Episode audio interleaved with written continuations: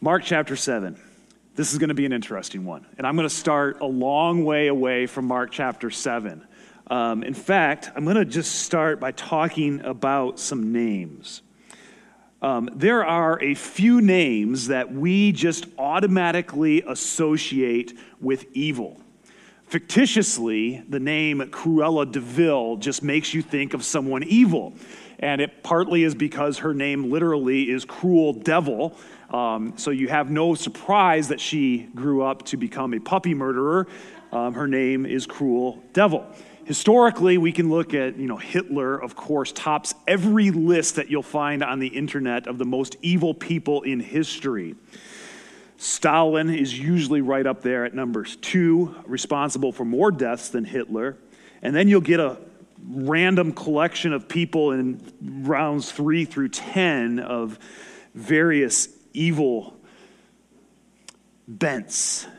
Men like Vlad the Impaler who uh, was the inspiration for the character of Dracula.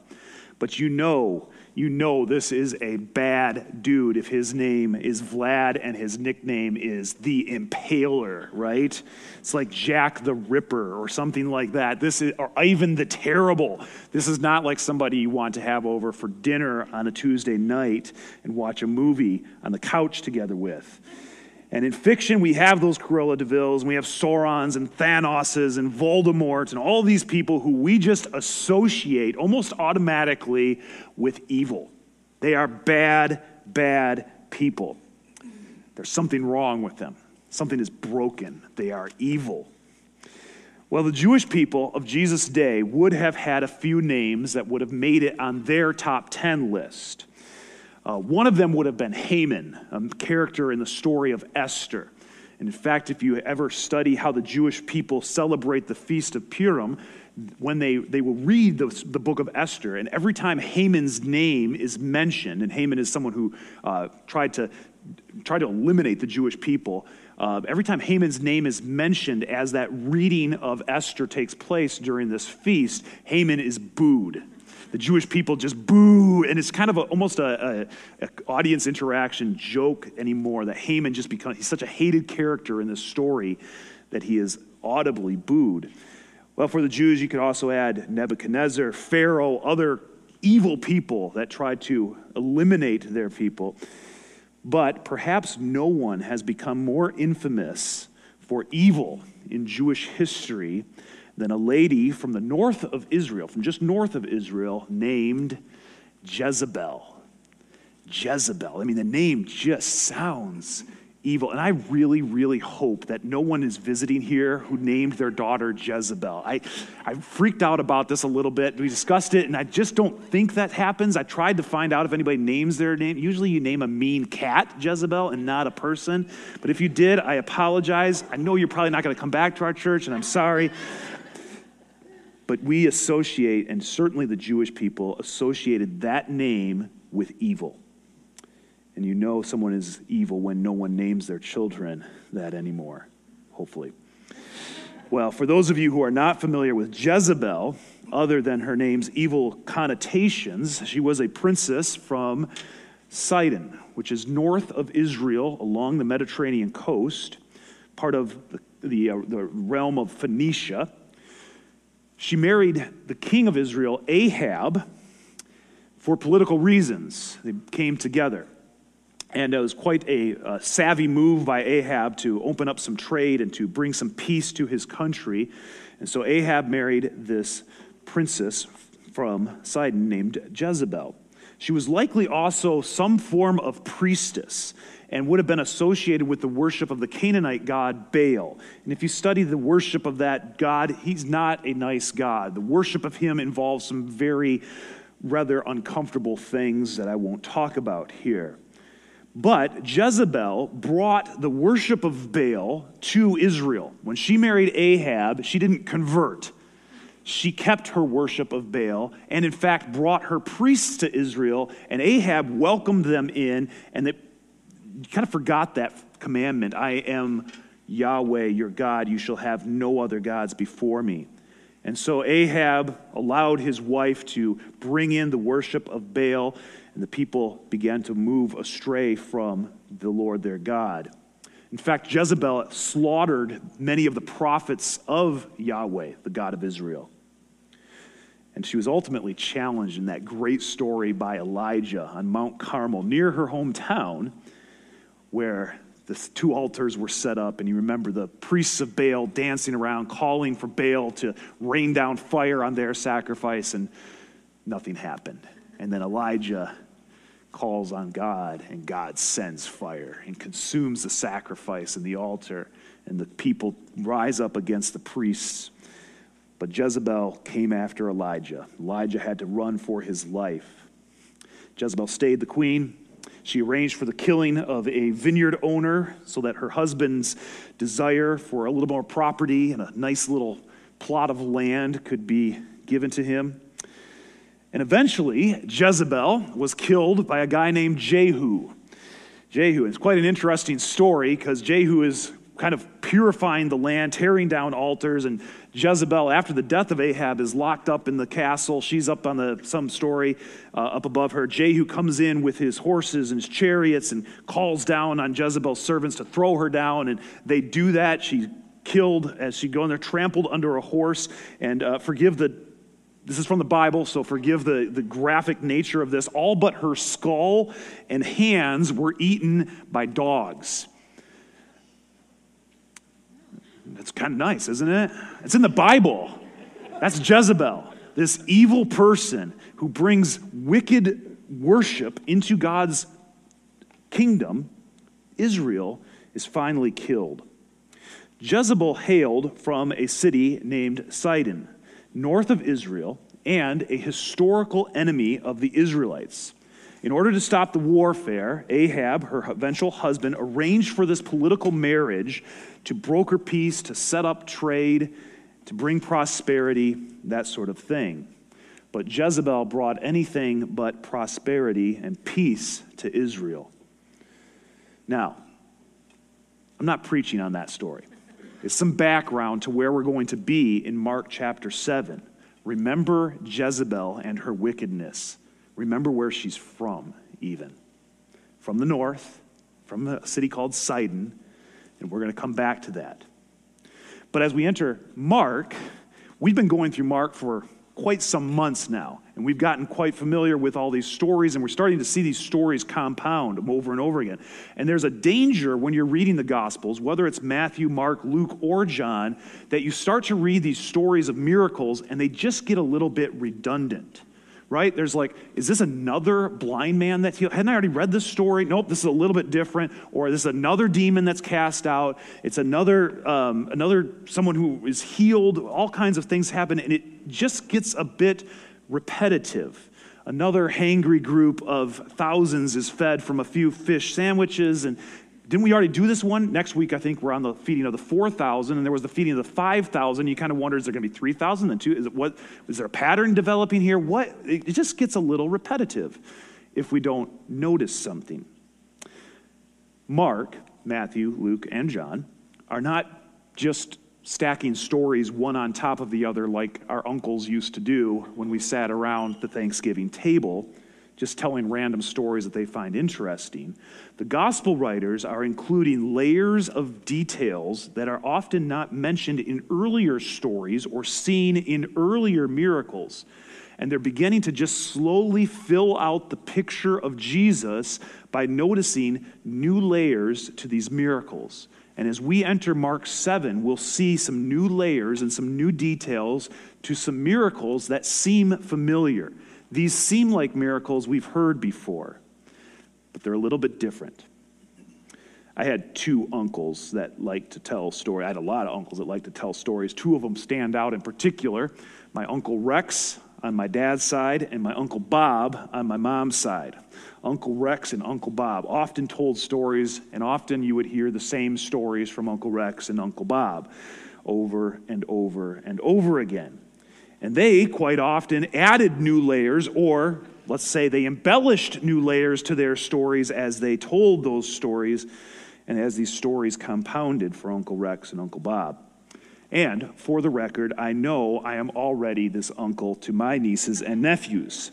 I've told my stories about injuries to my knee or a baseball injury or softball injuries so many times that my nieces and nephews and my kids look for the door when I start to tell these stories. It's just, are you going to tell the story again? And that's kind of what the Gospels start to feel like. Blind man again. Haven't you done this, Mark? Haven't we already visited? Isn't there new stuff coming? Isn't there another type of miracle? It's another blind man, another deaf man, another demon possessed person.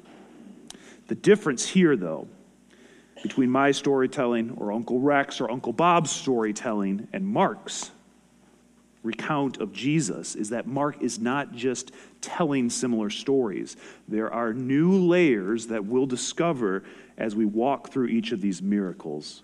And we're going to be in Mark chapter 7, verses 24 to 37. There's two stories here. I'm going to read them at different times. These stories are not just another demon or another blind man, there's new, thrilling information. And that's why I called this sermon A Couple More Miracles. But as I thought about it last night, I wish I would have titled it in parentheses before A Couple More Miracles, not just A Couple More Miracles. Because these are not just a couple more miracles. There's some new stuff that we're going to discover, and it's going to be good. So let's pray that the Lord opens our eyes to this as we go into His Word. Father, you speak through your Word in this amazing majestic way by this power of your Spirit to your people. And so we ask that your Spirit illuminates these stories for us this morning, that we see Christ afresh, that we worship him anew, that we love Jesus more because of these stories. And we pray these things in Christ's name. Amen. Story number one. And from there, Mark 7, verse 24.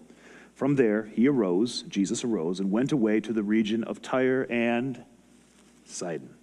Remember that one? And he entered a house and did not want anyone to know, yet he could not be hidden. But immediately, a woman whose little daughter had an unclean spirit heard of him and came and fell down at his feet. Now the woman was a Gentile, a Syrophoenician by birth. Yeah, yeah and she begged him to cast the demon out of her daughter. And he said to her, Let the children be fed first, for it is not right to take the children's bread and throw it to the dogs. That's interesting. But she answered him, Yes, Lord, yet even the dogs under the table eat the children's crumbs.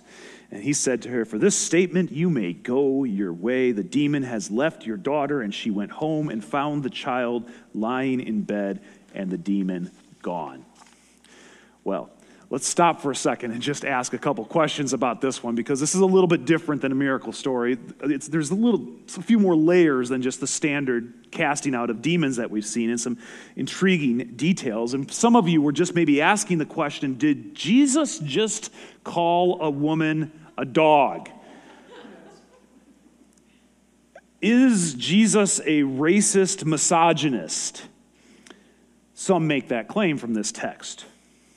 And we'll work on that a little bit as we study this text. But it is a little striking what Jesus does there. And it's even perhaps more striking or more interesting what the woman responds, not with offense, but with kind of a embracing almost of that suggestion. Jesus was the Messiah, the Son of God, come to rescue his people. He was a Jewish man a Jewish Messiah. In fact, in Matthew's account of this story, in Matthew chapter 15, verse 24, Jesus uh, says this I was sent only to the lost sheep of the house of Israel. Listen, Jesus was a Jew. He was born to Jews. Mary and Joseph were his parents, his lineage. Um, of high Jewish descent. In fact, some of the authors of the Gospels go through these gene- genealogies where they particularly note Jesus' Jewishness in his genealogy. Luke traces Jesus' genealogy back through Abraham all the way to Adam. But notably, Abraham is part of Jesus' gene- genealogy. Matthew traces Jesus' genealogy back to David, the great king of Israel. Jesus was the Jewish Messiah. And the Jewish scriptures, our Old Testament, prophesied a Messiah who would deliver their people. God's plan to send a Redeemer from the very beginning pages of the scripture, God's plan to send a Redeemer always did involve a message for the Gentiles, the non Jewish people. You can see God's covenant with Abraham for this, but that promise would be fulfilled through the people of Israel. The Messiah would come through the Jewish people.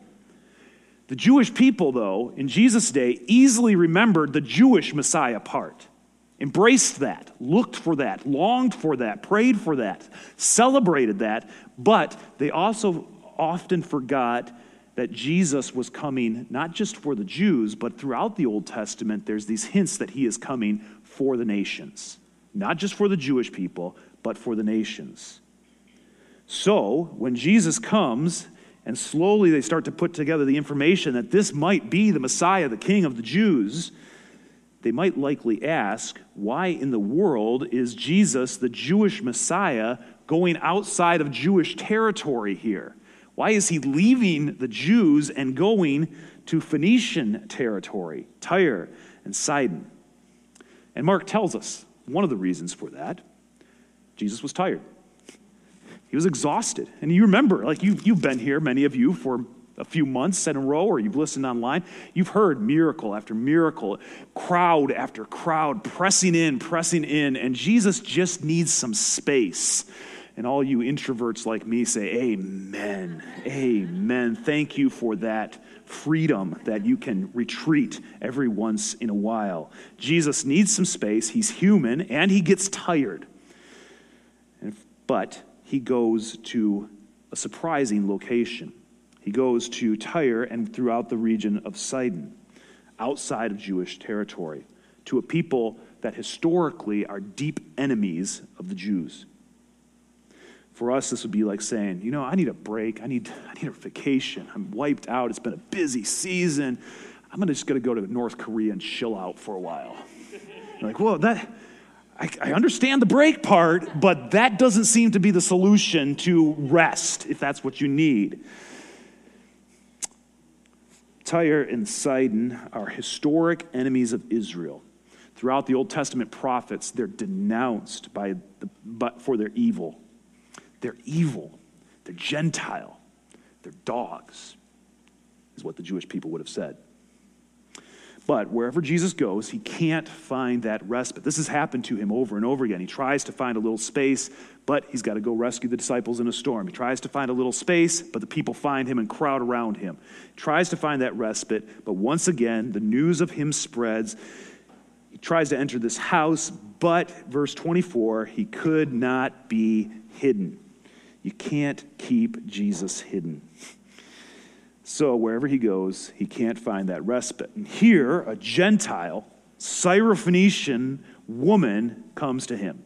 And if you were a good Jew, you kind of growl when you heard that description of her a Gentile, a Syrophoenician. You even spit on the floor a little bit in disgust. A Gentile Syrophoenician woman came to him and asked for help. Who does she think she is? She's got a daughter with an affliction. She needs help. And listen, we know this. You know this. There is nothing like the protection of a mother for a beloved child, right? If you want to see a mom do amazing things, just watch when their child is sick or injured. It's all of a sudden the transformation into a superhero takes place instantaneously, and great power and decisive ma- decision making ability comes upon that person. Boldness like you've never seen before. I tend to be someone who, when my kids get hurt, um, no matter the severity of it, I tell them to walk it off, rub some dirt on it, you'll be fine. It's good character building time. Marianne's typical reaction is stop the world, let's mortgage the house again, put everything we have because there's an ingrown toenail. We will do whatever it takes to solve this problem for my beloved babies. The world must stop. And I'm just kind of, I'm very different than Marianne in many ways. And this woman, finds Jesus because she has a daughter that needs help, a little daughter. You remember a story back in Mark chapter 5 where a man came to Jesus with a daughter who was sick and dying. guy named Jairus. But in that story, it's very different because that was a man and this is a woman. And no offense, but that culture, the value on men, it's patriarchal culture, the value of men was higher in Jewish culture that day than women. Wrongly, but that's the way it was culturally. And a Jew was valued more in Jewish society by far than a Gentile woman. And in particular, you'll notice that she's not just a Gentile here, as bad as that is, she's a Syrophoenician. Well, who's the most famous Syrophoenician woman? Growl, spit on the floor. It's Jezebel, right? She comes from Jezebel's territory. So you have this religious leader among the Jews who comes to Jesus and asks for healing with his daughter. And eventually, after an interruption, Jesus does heal her. And here you have this Gentile Syrophoenician Jezebel who comes to Jesus and says, Help my daughter. 1 Kings chapter 16, 31 is the introduction to Jezebel in the Old Testament. And you get it, the, the story starts like this. And as if it had been a light thing for him to walk in the sins of Jeroboam, the son of Nebat, he took for his wife, Ahab, took for his wife Jezebel, the daughter of Ethbaal, king of the Sidonians, and went and served Baal and worshiped him. Sidon and the Sidonese were historic tormentors of God's people, the Israelites. The Syrophoenicians were Jezebels, they were dogs. And yet, what does Jesus do? Well, it takes a little bit, but he heals her. And you'll notice the little phrase, uh, the little phrase in um, verse 25, little daughter. We've heard that phrase before. That little phrase, that, that phrase of compassion towards this girl that Mark uses, is the same one that describes Jairus' daughter. The little daughter is rescued in both of these stories. And so, for both the respected Jewish religious leader and the Syrophoenician Gentile dog, the outcome is the same. Jesus cares for this person, he heals, he rescues even after this rather uncomfortable exchange of words for us, this dog word. So let's talk about that for a second, okay? Let's talk about that by talking about a tale of two dogs. I'm going to tell you about a few different types of dogs. I've got multiple dogs in each category. I pretend not to like dogs, but as my kids will tell you, I actually do like a few dogs. However, there are some dogs that I do not like. One of them is a dog named Mabel. Do we have Mabel up there? I hate this dog. This is my sister's dog. She found it on the side of the road and rescued it. And I, the word rescue with dogs, like, let's just, I'm not going to talk about that for a while, okay? Because it bugs me. But she found this dog, brought it into their home, spent a bunch of money to get it cleaned up and fixed up. And it's this massive dog. I don't even know what type it is, but it slobbers like crazy. It's the grossest thing in the world. And this dog, when I come over, if I'm wearing a hat, it will try to tear out my throat until I take the hat off. As soon as I take the hat off, the dog's the nicest thing in the world, but it's drooling all over the place. And you come away from it, it's like you've been bathed in dog phlegm after this dog comes at you. It's just disgusting. In my sister's house, I love my sister. She does a great job of keeping a house, but this dog is, is really, really hard to love. And I have not even tried. I don't like this dog. Can't stand this dog. My sister knows it, and so she sends me pictures like this that try to make it look cute and you guys all think it's cute. And I'm getting in trouble with some of you, especially my kids, but this is a nasty, nasty dog. I've been in many places where there's these street dogs, like Port au Prince, Haiti, or Manila, the Philippines, and you just have these really disgusting dogs that are just street dogs. This dog is like that to me. dog number one is this mangy mongrel. And if you were to call somebody a dog, street dog, it's an insult. There's another type of dog, right? And for me, it will never compare with anyone else other than Kibbles, my dog, when I was in junior high. There's Kibbles right there. Just a good looking dog, isn't she? It's my dachshund. Now, it's kind of comical because I was tall and thin in, uh, in junior high and high school, and Kibbles was short and long. And so you have this complete contrast of, of people as we walk around. But I loved Kibbles. She was a wonderful, wonderful dog, and she was my companion. Just a great retriever of balls, even though she could barely get her mouth around them. Just a fantastic dog. And reluctantly, I have come to love another dog in our house named Trixie. Um, Trixie spends a lot of time. This is the best picture I could find. One picture from a few years ago that almost shows how much a dog can become part of the family. Right? Um, I hate the term fur baby. I don't like it when people refer to their dogs as their kids because that's just messing up the order of creation in many ways. But Trixie has become part of our family. She is a, not just a mangy mongrel, although there are times, believe me. Trixie is more than that she is a beloved pet. Not on the level of our children, okay? Let's get that straight. There's a division there. But she is a beloved pet. Almost, almost, but not quite, a member of the family. Well, mangy mongrel, beloved pet.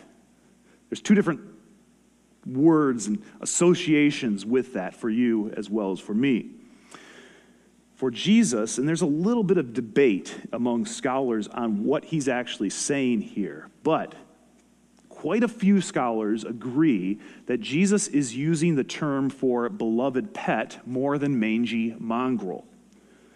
Similar to Jesus, uh, you remember earlier um, in the Gospel of John, when Mary tried to force Jesus to do a miracle, he said to her, My time has not yet come. And that's what's going on here. Jesus' mission of redemption will extend to Gentiles. He is for the Gentiles. And as he uh, dies and rises again, he will instruct his disciples to go to all the nations.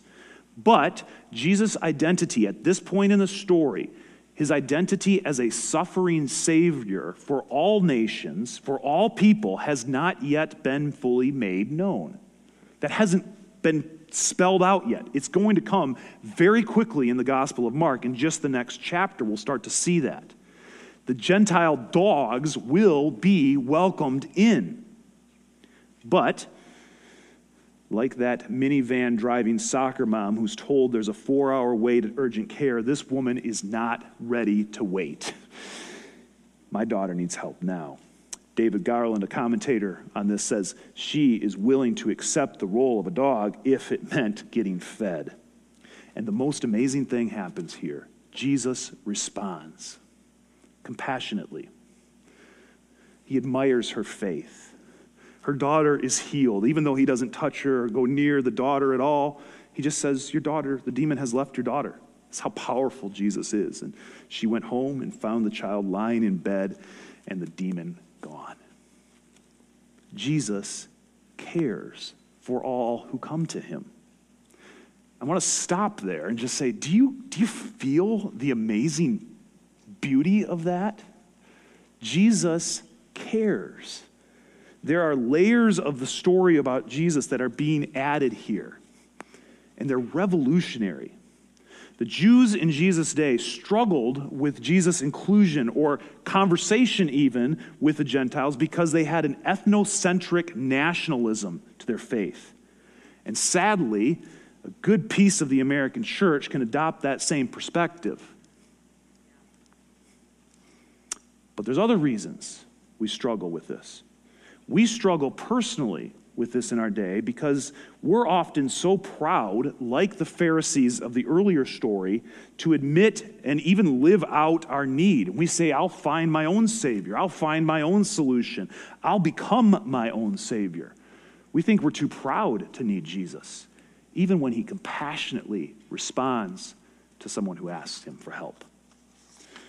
So we either think we're too proud or we know the depths of our sin and are filled with guilt and shame. We know our need, but we still struggle to come to Jesus because we think, I'm not worthy of a Savior's love. That's what could have easily happened for this woman. I'm not a Jew. I'm not a religious ruler like that guy Jairus who Jesus healed his daughter. What right do I have to come to Jesus? And some of us are so filled with guilt and shame that we feel the same way. Jesus is for all who come to him. But often we are too blind to see our need or his ability to save, or we think we're too far gone in our guilt and shame. And the good news in the next story is that Jesus opens dead senses so that people can hear and see and speak to him. Look at the story right after this. I've been wrestling with this for a couple weeks trying to figure out why did we choose to do both of these stories together and the more I study it and think about it, the more I wind up realizing, man, Mark just puts things together in ways that just are helpful. And here's the next story. Then, after this journey to Tyre and Sidon. Then Jesus returned from the region of Tyre and went through Sidon to the Sea of Galilee in the region of the Decapolis. That's another Gentile area, okay? The Decapolis is a Gentile area. And they brought to him a man who was deaf and had a speech impediment. And they begged him to lay his hand on him.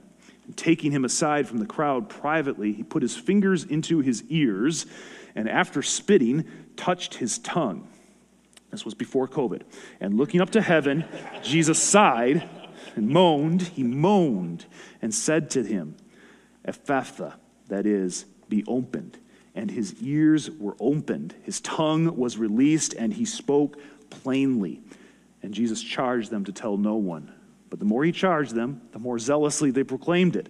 And they were astonished beyond measure, saying, He has done all things well. He even makes the deaf hear and the mute speak. Man, that's amazing. Now, did you notice how different that miracle is? Miracle number one, Jesus says the demon has left. It doesn't even look like Jesus actively does anything for this demon to leave the daughter, and yet she's healed. Miracle number two, Jesus does all kinds of stuff that would make you and I very uncomfortable, right? I, I, tried to get one of my children to help me illustrate this, and they said, Oh, sure, I'll do it. And then I read the text, like, Nope, I am not going to let you grab my tongue in front of the church because that's weird. Why did Jesus do that? I'll tell you in just a little bit.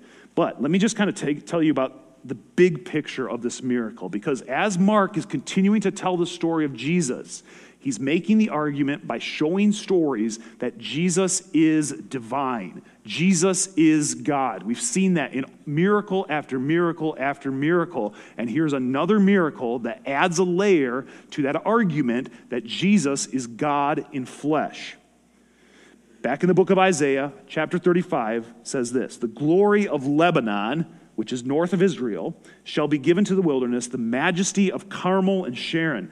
They shall see the glory of the Lord, the majesty of our God. Say to those who have an anxious heart, Be strong, fear not. Behold, your God will come with vengeance, with the recompense of God. He will come and save you. Then the eyes of the blind will be opened, and the ears of the deaf unstopped. And after Jesus heals this man, Mark chapter 7, verse 37, they were astonished beyond measure, saying, He has done all things well. He even makes the deaf hear and the mute speak. So, big picture principle or understanding number one Jesus is coming to more than just Israel. Jesus is for more than just the Jews. Here's a Gentile man who is healed by Jesus. Big picture number two Jesus can awaken the senses of those who are unable to hear him. Praise God for that truth because you and I desperately need that. The spiritual reality is even greater than the physical reality. We can't see Jesus as God without Him opening our eyes. We can't hear His word without Him opening his, our ears. And throughout Mark, the, the physical miracles point to that greater spiritual reality that Jesus opens the eyes of blind, the blind, us. Jesus opens the ears of the deaf, us. Jesus awakens the senses of those unable to hear Him. It's amazing stuff in this passage. But what can happen is sometimes with those big theological arguments, which are great in and of themselves, we miss the small picture of this miracle. And here's the small picture Jesus cares for the outcast. Don't miss that in this. Because sometimes, especially me, like I've been going through Mark and I'm like, wow, look at Mark's amazing theological argument for the divinity of Christ, for the divinity of Jesus. And here, he cares for a guy. It's a beautiful truth. It's a personal touch to this miracle that highlights the simple beauty of Jesus' compassion to those in need. You'll notice that in a couple ways. One is Jesus removes this man from the crowd. You just notice that little detail there? James Edwards, another commentator, says by removing him from the crowd, Jesus signifies that he is not simply a problem, but a unique individual. This is not just a way for Jesus to give an illustration. This is not, I'm just going to use you as a, an object lesson. Jesus cares for this person and pulls him away from the crowd. He would have been, he would have felt that, that looking and, and distance from the crowd from, he would have known that well. But here Jesus pulls him aside one on one and cares for him. It's beautiful. And the man can't hear. So when Jesus says Ephphatha, he doesn't hear it. The man can't hear, so what does Jesus do? He touches him, his ears, his tongue. He uses other sensory means that this man would have appreciated more than you and I. He cared for this man in a beautiful, simple way. And so, that big picture of the argument of Jesus' divinity, that's all throughout these passages. And it's showing Jesus' movement out towards the Gentiles. A revolutionary turn of events is coming because the Jewish Messiah is not just for the Jews, he's also for Syrophoenicians and Decapolites. But the small picture is important here.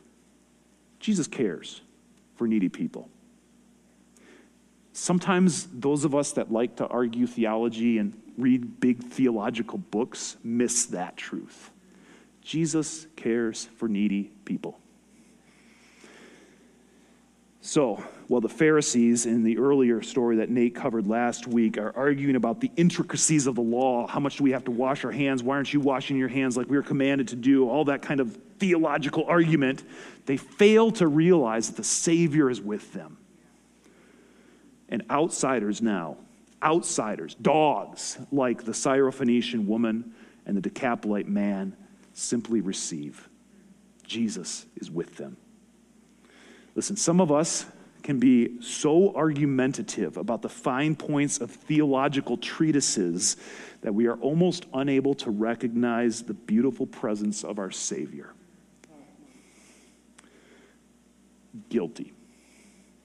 What does Jesus require? Theological arguments are not bad, but here's what Jesus requires Mark 10, a few chapters later. 10 verses 13 to 16. And they were bringing children to him that he might touch them. And the disciples rebuked them.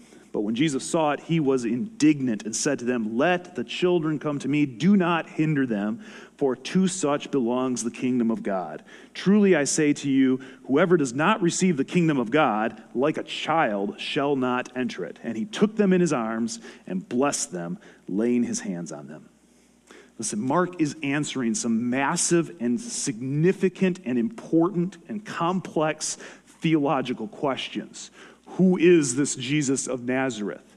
Why did Jesus come to earth? What does following him entail? But Mark is also showing the simple beauty that even for those outside who are enemies of God's people, Jesus cares. He loves. He rescues. He saves. And this is such good news for you and I. Romans chapter 5 For if while we were enemies, we were reconciled to God by the death of his Son, much more now that we are reconciled, shall we be saved by his life. More than that, we also rejoice in God through our Lord Jesus Christ, through whom we have now received reconciliation. While we were enemies, God reconciled us to himself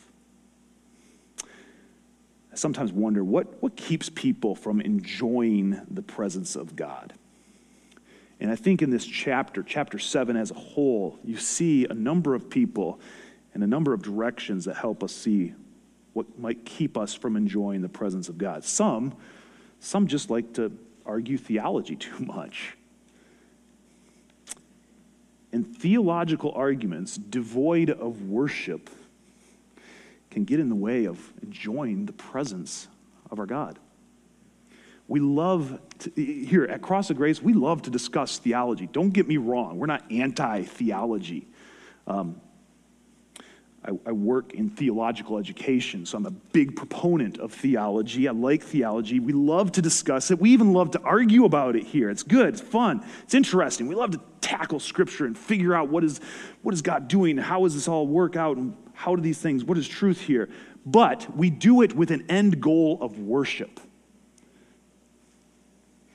Our theology must lead to doxology, to the praise of God, and our discussions about God must lead to songs to Him. And sometimes our theological arguments, like those Pharisees earlier in the chapter, get in the way of enjoying the presence of Jesus. For some of us, it's our pride. I'm good on my own. I can find my own Savior. I can be my own Savior. I can find something else to be my own Savior. No, you can't.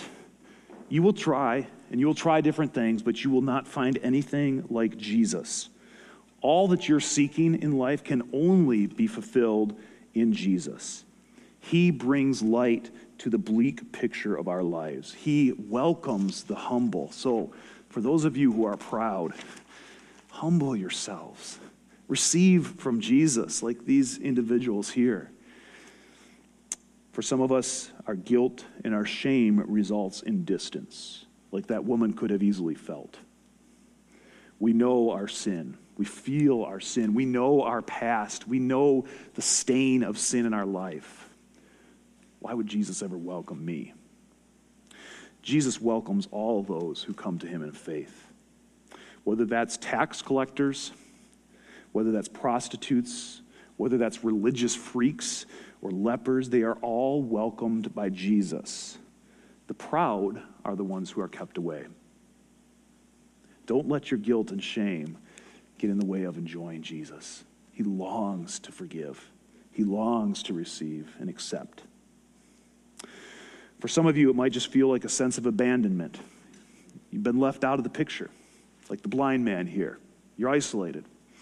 Listen, the blind man had friends who brought him to Jesus. And here at Cross of Grace, let me just say this you're among friends who want to bring you to Jesus. You're among friends who want you to receive from Jesus, who want you to hear Jesus and see him and love him and treasure him. True friends want to help friends see and hear Jesus. And this should define the fellowship of our church. So if it's a sense of abandonment, Jesus doesn't care about me, you're among friends who want to introduce you to Jesus join a community group, join a discipleship group, talk to some people. We love to talk about Jesus here and show each other Jesus. Mark's gospel has continued to show that Jesus is God in flesh, able to rule over seas and disease and demons and death. It's a massive story. But Mark's gospel also shows that Jesus cares for those who are far from him. He welcomes them, and He will welcome you. Don't miss the beauty in theological arguments. Jesus cares about those who come to Him, and He makes the deaf hear. Hear Him today. Let's pray. Father, what can we say to these things? If God is for us, then who can be against us? Open our eyes open our ears to see and hear Jesus. Just like you made blind men see and deaf men hear, help us to see and hear the Savior. And for many of us, it's because you have opened our eyes and our ears to see and hear you that we love and worship you. So thank you for your compassion to sinful folk like us and may we daily feel the joy of a powerful God who comes to love his people and rescue them. Amen.